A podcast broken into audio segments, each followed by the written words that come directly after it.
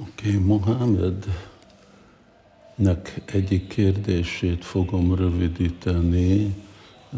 Azt mondja, hogy úgy hallotta, hogy két módszer van megérteni a helyzetünket lelki világba. Eddig egy megvalósult babacsító, és egy másik, hogy énekelni Hari Krishnát a Szent Névtől. Hogyha a, ez a valóság, hogy csak énekelni kell Hari Krishnától, miért kell nekünk olvasni sok könyvet? Hát ezt uh, erre már válaszoltam. A, ha a, valakinek van egy kocsija, akkor az adja neki a lehetőséget elérni az ő célját. De kell tudni, hogy pont hova vezet, és kell tudni, hogy mi az út, ami vezet oda. Említettem, szádana, szadja. Mi a szádon, mi a szadja. Mi a cél, mi a folyamat, ami oda visz. Szóval ez a tudás, ez a alapja a sértésmentes csapázás, ami alapon tudunk aztán fel, felépülni. Szóval Bhagavad Gita-ban Krishna mondja, hogy Bahavogyána tapasza putramad bhava mágata hogy nagyon sok ember a múltban Bhagavad a transzendentális tudástól elérték Putramad Bhavam, elérték a transzendentális szintet. Szóval fontos nekünk,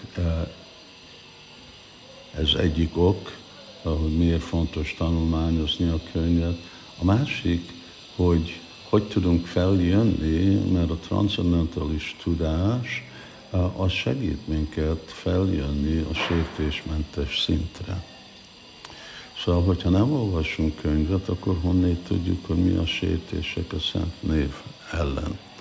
Hogyha nem olvasunk könyveket, honnét tudjuk, hogy hogy tudunk felszabadulni a sértésektől. Hogyha nem olvasunk könyvet, akkor honnét tudunk, hogy hogy tudunk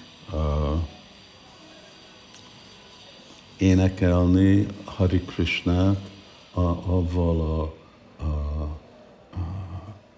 vágyal, ami után a, sírunk, sírunk Krishnának a kegye után. De honnét tudjuk, hogy mit jelent Krishnának a kegye? és mi az, ami után mi sírunk. Szóval ezek mind le vannak írva sászrába, a csarjáknak, a magyarázatába, és ez fontos, hogy bakták ebbe képve le, legyenek.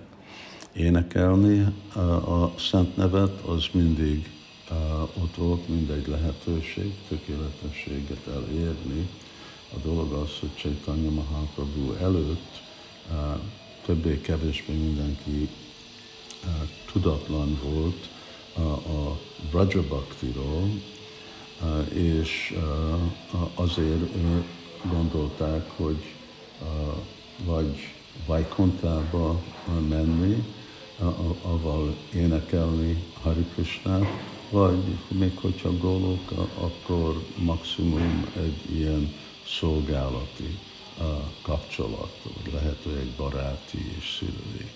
De senki nem tudott a Madhurya rász. És azért most, amikor Chaitanya Mahaprabhu megnyilvánul, akkor most az a Madhurya rász, és az mit jelent? Elérhető. De itt úgy mondta, hogy szükséges, hogy egy megvalósított Babajitól hallani. Itt nincs semmi feltétel az, hogy Babajitól kell képez, képezve lenni egy baktától, hogy valaki egy babacsi vagy egy góstanandi, az, az mindegy. De kell, hogy valaki igazából egy tökéletes lelki gyakorló. Hare